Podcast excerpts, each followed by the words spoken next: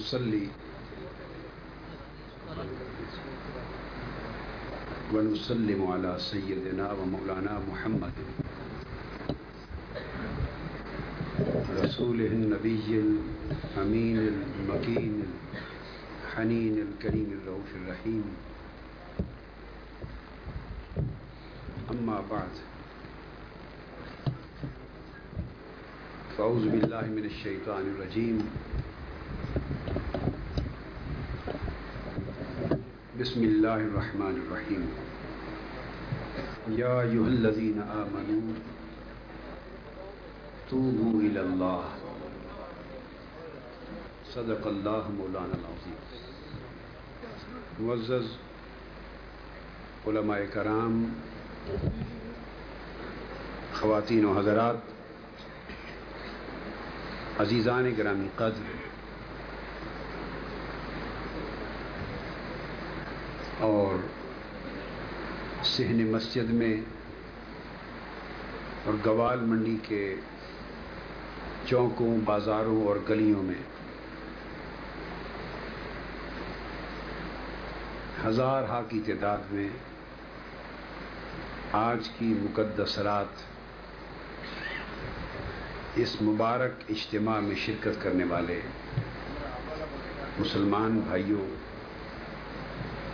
حضرت ابراہیم ادہم۔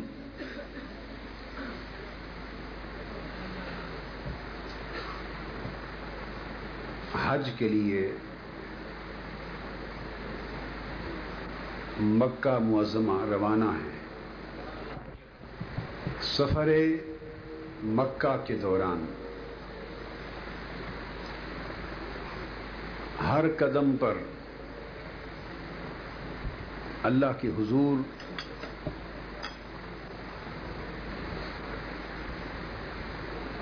دو رکت نماز نفل شکرانے کے ادا کرتے جا رہے ہیں۔ ہر قدم دو نفل ادا کر رہے ہیں۔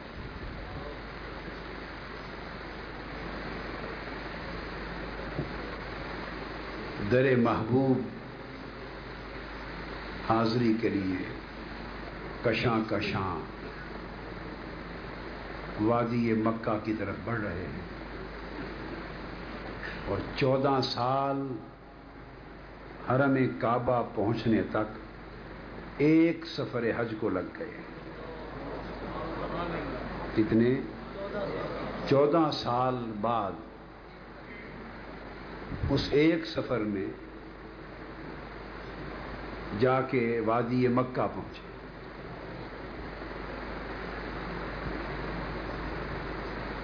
مکہ معظمہ داخل ہوتے ہیں۔ قدم قدم پر سجدے کرتے کرتے۔ ان کے عالم اشتیاق کا اندازہ کریں کیا ہوگا۔ دل کے جذبات کی کیفیت کیا ہوگی۔ بے چینی، اضطراب، کتنے جوش پر۔ ہو جب حرم میں کعبہ پہنچتے ہیں تو آگے کعبہ دکھائی نہیں دیتا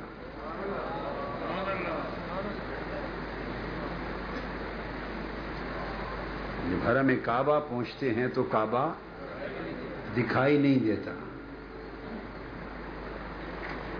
پریشان ہو کر اللہ کے حضور گر جاتے۔ عرض کرتے ہیں، مولا، میں چودہ سال قدم قدم پر تیرے سجدے عطا کرتا ہوا تیرے گھر پہنچا ہوں اور یہاں آیا ہوں تو تیرا گھر موجود نہیں۔ کعبہ کہاں گیا؟ جواب آتا ہے ابراہیم بن ادہم۔ ایک ضعیف میری ایک ضعیف بندی اسی گھر کے دیدار کے لیے آ رہی ہے، کعبہ اس کے استقبال کے لیے۔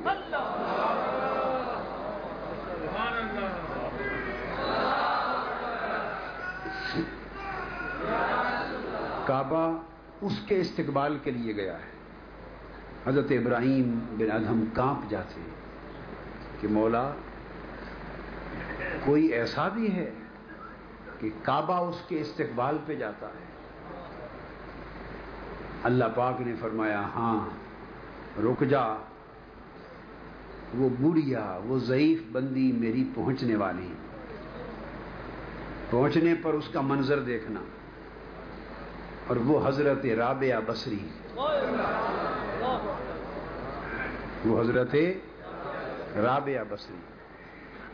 اب ابراہیم بن ادہم کعبہ کو بھول گئے اور رابعہ بصری کے انتظار میں کھڑے ہیں کہ اب اس کو دیکھتے ہیں، کعبہ جسے دیکھنے کے لیے گیا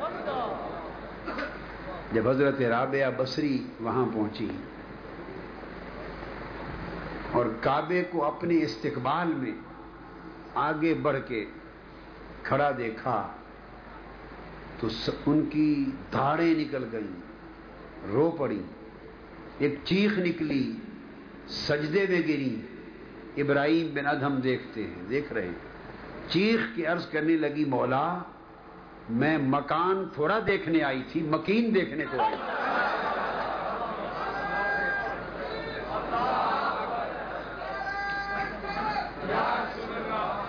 مولا میں کو اس مکان کو دیکھنے آئی تھی۔ میں تو مکین کو دیکھنے آئی تھی۔ تو نے مکان میری آنکھوں کے سامنے کھڑا کر دیا۔ میں تو سارا سفر مکان والے کو دیکھنے آئی تھی۔ ابراہیم بن ادھم پوچھتے ہیں۔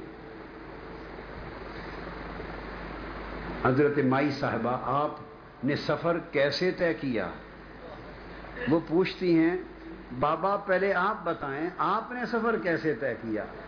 انہوں نے کہا، میں نے سفر نفلوں کے ساتھ طے کیا۔ میں نے سفر نفل اور سجدوں کے ساتھ طے کیا۔ آپ جواب دیتی ہیں، میں نے سفر عجز اور انکساری کے ساتھ طے کیا۔ میں نے آجزی اور انکساری کے ساتھ طے کیا۔ تو جو لوگ مکان دیکھنے کو جاتے ہیں، انہیں مکان کی اصل حقیقت بھی دیکھنے کو ملتی ہے یا نہیں ملتی؟ مگر جو مکین تکنے کو جاتے ہیں، مکان ان کے دیدار اور استقبال کے لیے جاتے ہیں۔ یہ کیفیت کیسے پیدا ہوتی ہے کہ کعبہ بھی اللہ کے اللہ کے بندے کی طرف متوجہ ہو جائے؟ یہ کیفیت کیسے پیدا ہوتی ہے؟ آج اس کیفیت کو پیدا کرنے کے لیے ایک چھوٹا سا مضمون آپ کے سامنے بیان کرتا ہوں۔ سورہ آل عمران ہے، قرآن مجید میں۔ اللہ رب العزت نے ارشاد فرمایا، ہماری تربیت ہو رہی ہے، یہ کیفیت کیسے پیدا ہو؟ ارشاد فرمایا قد کان لکم آیتن فی فئتین التقطا فئتن تقاتل فی سبیل اللہ و اخرا کافرہ فرمایا لوگو، تم بھی چاہو تو یہ کیفیت تمہارے اندر بھی پیدا کر دیں۔ فی انفسکم افلا تبصرون فرمایا سب کچھ تمہارے اندر ہے تم دیکھتے کیوں نہیں سب کچھ تمہارے اندر ہے دیکھتے کیوں نہیں اللہ پاک نے فرمایا بہت سے لوگ دنیا میں ہیں جن کی آنکھیں ہیں مگر وہ دیکھتے نہیں بہت سے لوگ ہیں جن کے کان ہیں، مگر وہ سنتے نہیں۔ بہت سے لوگ ہیں جن کے دل اور دماغ ہیں، مگر وہ سوچتے نہیں۔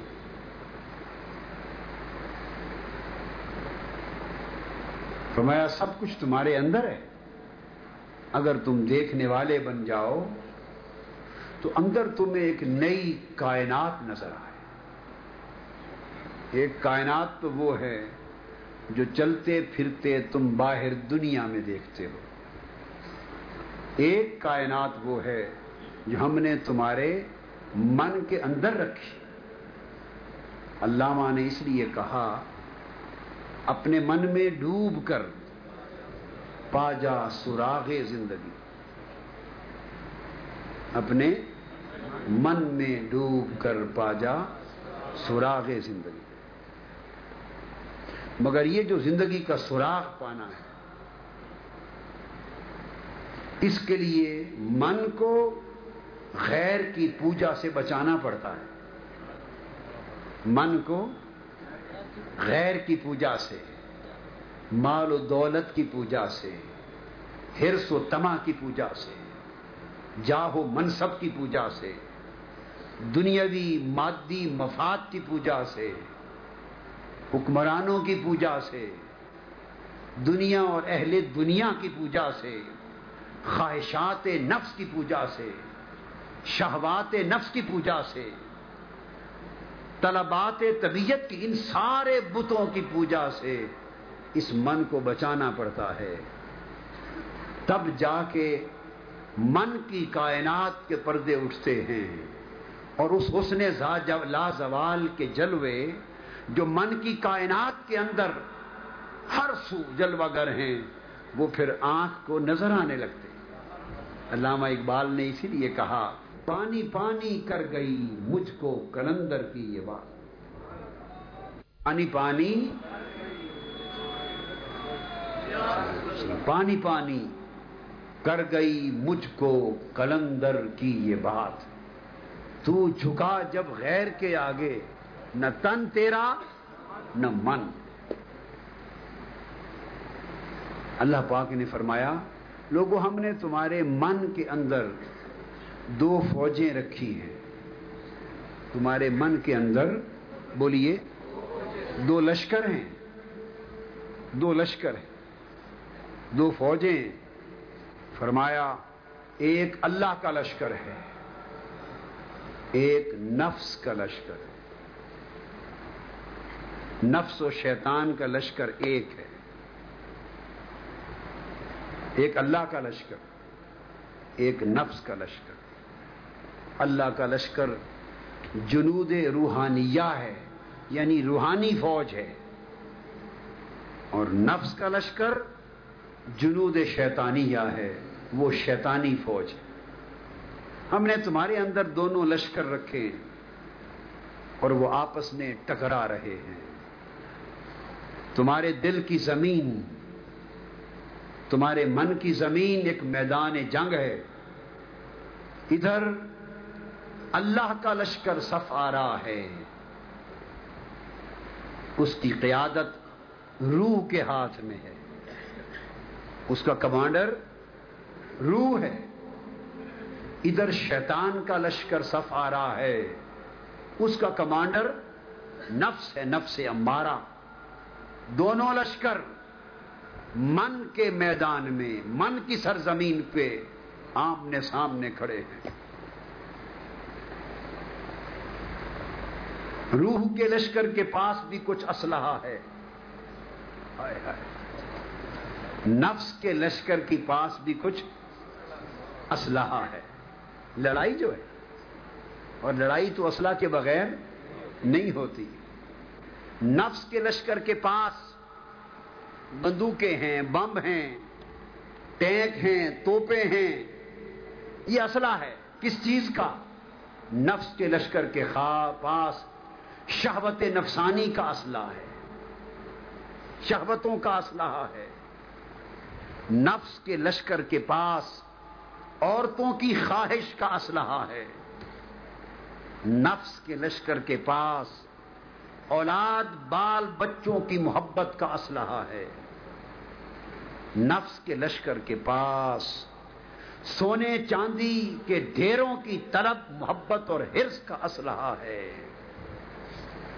نفس کے لشکر کے پاس گھوڑے، طاقت، تخت، اقتدار، حکومت اور سلطنت کے ہرس اور لالچ کا اسلحہ ہے۔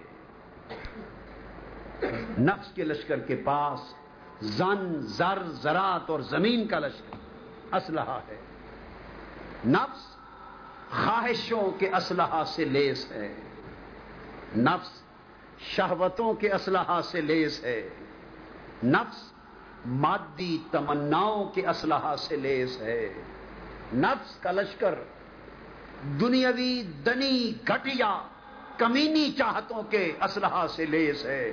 یہ بھی مسلح سپاہی کھڑے ادھر روح کے لشکر بھی مسلح کھڑے ہیں روح کے پاس نہ شہوت ہے نہ خواہش ہے نہ ہرس ہے نہ لالچ ہے نہ آز ہے نہ تما ہے نہ غرض ہے نہ تکبر ہے نہ حقد ہے نہ اناد ہے نہ عداوت ہے نہ گٹیا پن ہے یہ اسلحے نہیں ہے روح کے لشکر کے پاس مگر روح کے لشکر کے پاس بھی کچھ اسلحہ ہے۔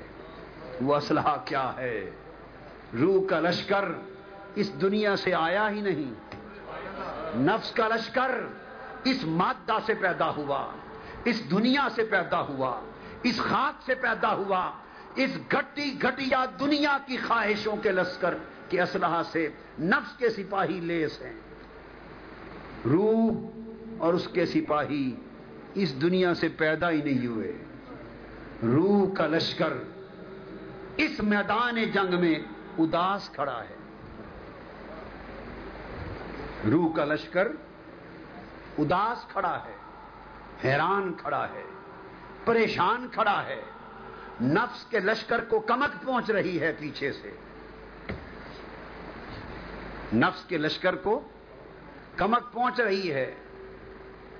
گوال منڈی سے بھی کمک پہنچ رہی ہے انار کلی سے پہنچ رہی ہے مال روڈ سے پہنچ رہی ہے میری بات سمجھتے آئی مال روڈ سے پہنچ رہی ہے لبرٹی سے پہنچ رہی ہے شہراؤں سے پہنچ رہی ہے اونچے گھروں اور محلاؤں سے پہنچ رہی ہے ٹی ویوں سے پہنچ رہی ہے سینما گھروں سے پہنچ رہی ہے نفس کے لشکر کو ہر لمحہ کمک پہنچ رہی ہے سامان پہنچ رہا ہے دکان سے پہنچ رہا ہے کاروبار سے پہنچ رہا ہے، صحبتوں سے پہنچ رہا ہے، سنگتوں سے پہنچ رہا ہے۔ شرک سے غرب تک پوری دنیا نفس اور شیطان کے لشکر کو کمک پہنچاتی جا رہی ہے، پہنچا رہی ہے۔ ادھر روح کی دنیا، اس کے سپاہی پریشان کھڑے مسترب کھڑے۔ میں نے ان سے پوچھا، روح کے کمانڈر سے کہ تیرا لشکر پریشان کیوں کھڑا ہے؟ وہ روح کا لشکر جواب دیتا ہے کہ میرا مد مقابل نفس اسی دنیا سے ہے۔ ساری دنیا اسے کمک پہنچا رہی ہے۔ میں اور میرے سپاہی اس دنیا سے آئے ہم مالا آلہ سے آئے ہیں۔ روح بتا، وہ کون سی دنیا ہے؟ تو اور تیرا لشکر کہاں سے آیا ہے؟ کچھ تو بھی بتا۔ اس نے کہا میرا اصلہ وہ تھا جو وہاں رہ گیا۔ وہ اصلہ کیا تھا؟ روح کہتی ہے، ایک آواز آئی تھی السط بے رب کم السط بے رب کم کیا میں تمہارا رب نہیں ہوں؟ روحیں بول پڑی تھی ہاں مولا کالو بلا، تو ہی تو رب ہے۔ ہمارا اسلحہ اس مولا کی قربت تھی۔ ہمارا اسلحہ اس رب کی محبت تھی۔ ہمارا اسلحہ اس رب کے حضور سجدے تھے، تسبیح تھی، اس کی معرفت تھی، اس کی محبت تھی، اس کی طاقت تھی، اس کا تقوی تھا، اس کے انوار تھے، اس کی تجلیات تھے۔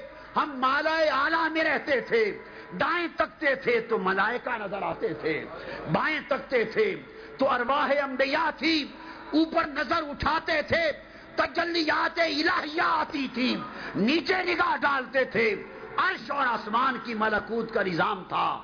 ہم تو نور کی دنیا کے رہنے والے تھے۔ میرے لشکر کو اس مادی پنجرے میں بند کر دیا گیا۔ ہمیں کمک نہیں پہنچ رہی۔ ہمیں کمک نہیں پہنچ رہی۔ کیوں؟ کہ لوگ سجدے چھوڑ گئے۔ ہمیں کمک پہنچنی تھی سجدوں سے۔ لوگ سجدے چھوڑ گئے۔ ہمیں کمک پہنچنی تھی رب کی محبت سے۔ لوگ اللہ کی محبت چھوڑ گئے۔ ہمیں کمک پہنچنی تھی اللہ کی طاعت سے۔ لوگ اللہ کی طاعت چھوڑ گئے۔ ہمیں کمک پہنچنی تھی اللہ کی بندگی سے، ابدیت سے۔ لوگ اللہ کی بندگی کی راہ بھول گئے۔ ہمیں کمک پہنچنی تھی رب کی معرفت سے۔ لوگ رب کی معرفت کا راستہ ہی بھول گئے۔ ہمیں کمک پہنچنی تھی۔ اس کی قربت سے لوگ اس کی قربت کی وادیوں کو ہی بھول گئے۔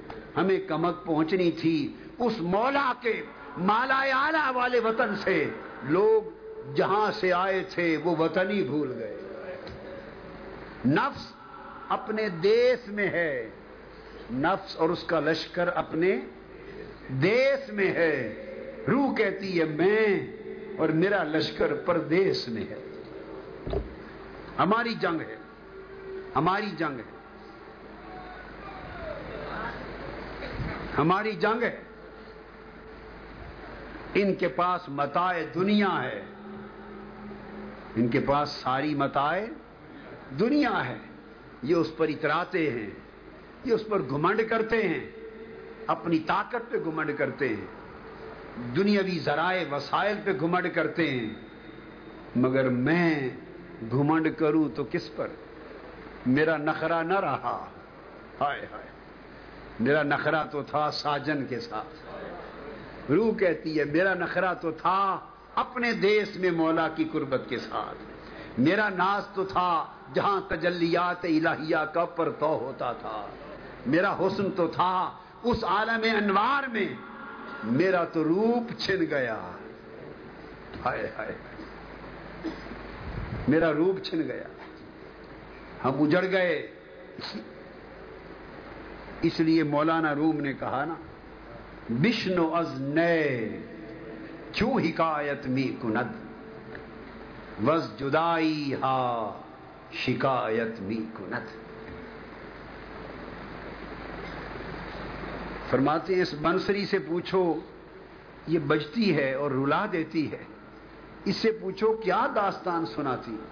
کیا شکایت کرتی ہے؟ بانسری سے مراد مولانا روح فرماتے ہیں، انسان کی روح ہے۔ تو میں روح کی بانسری جب بچتی ہے، آپ کبھی صحراؤں میں جائیں، دیہاتوں میں جائیں، تو چھوٹی چھوٹی جو پگ ڈنڈیاں ہوتی ہیں اور چھوٹی چھوٹی نہریں ہوتی ہیں اور صحراؤں میں، دیہاتوں میں ریتلے میدانوں میں چولستان کی طرف، تھلوں کی طرف لوگ بنسری بجاتے ہیں۔ کبھی آپ نے اس بنسری کی لے سنی؟ ہائے ہائے۔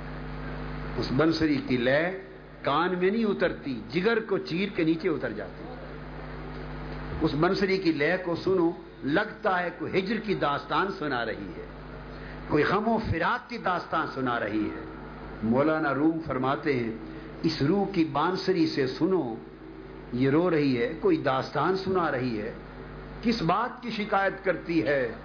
آگے جب روح سے سنا تو جواب دیتی ہیں، یہ روح اپنے فراق اور غم کی داستان سنا رہی ہے۔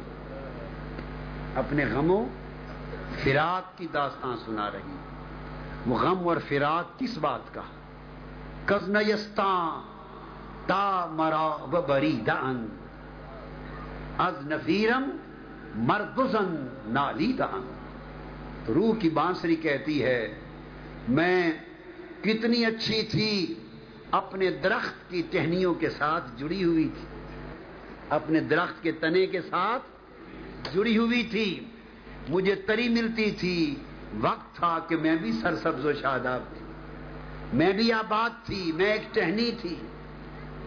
مجھ پہ ہرے بھرے پتے تھے، مجھ پہ بہار آتی تھی، مجھ پہ پھل پھول لگتے تھے۔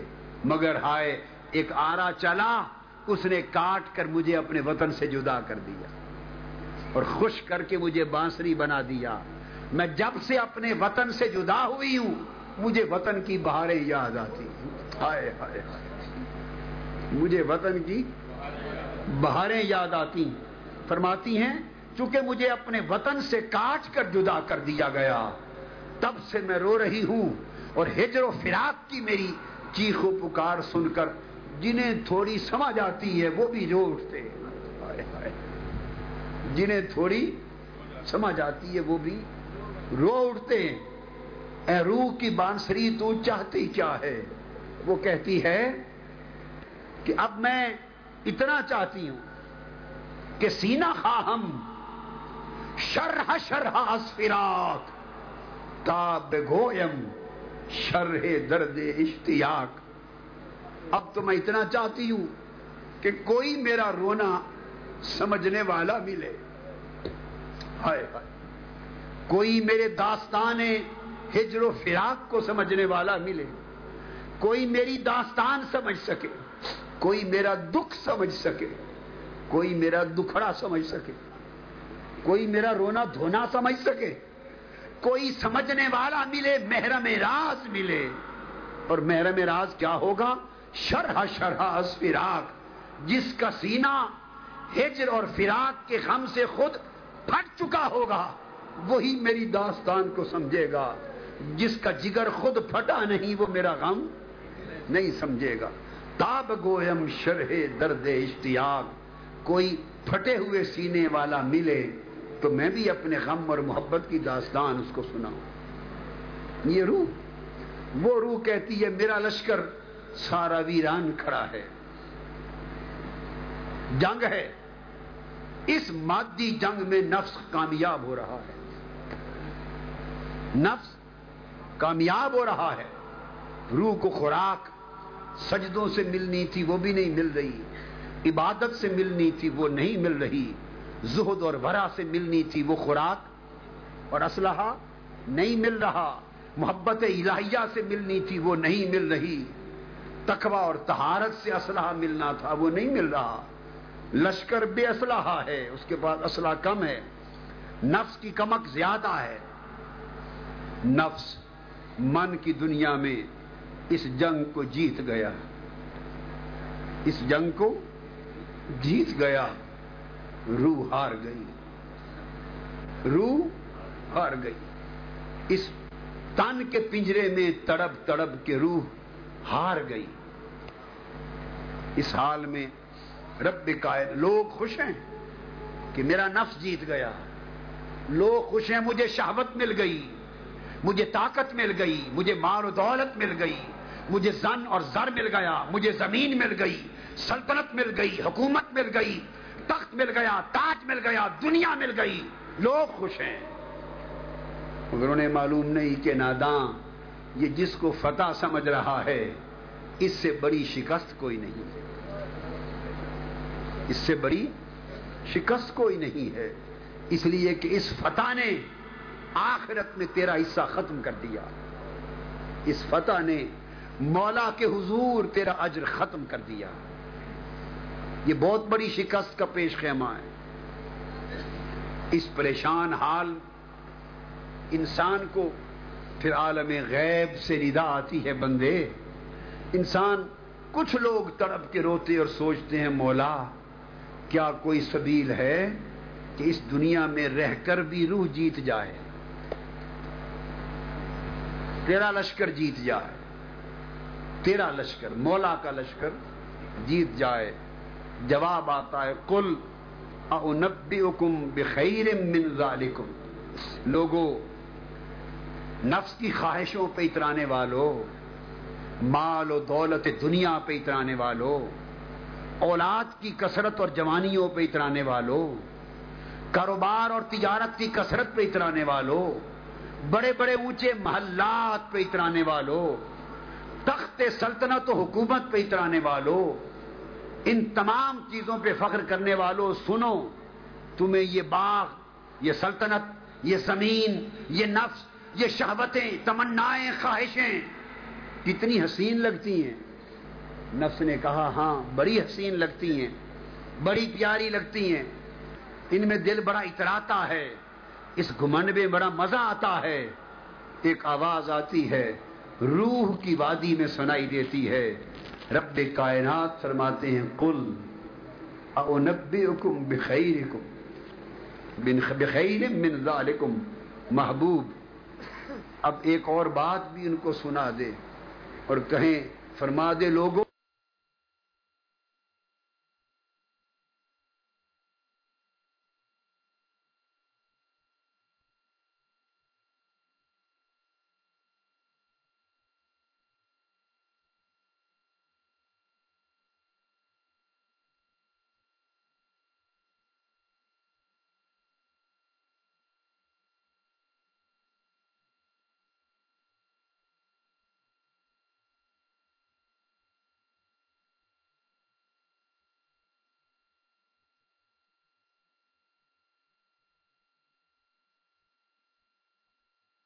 بڑے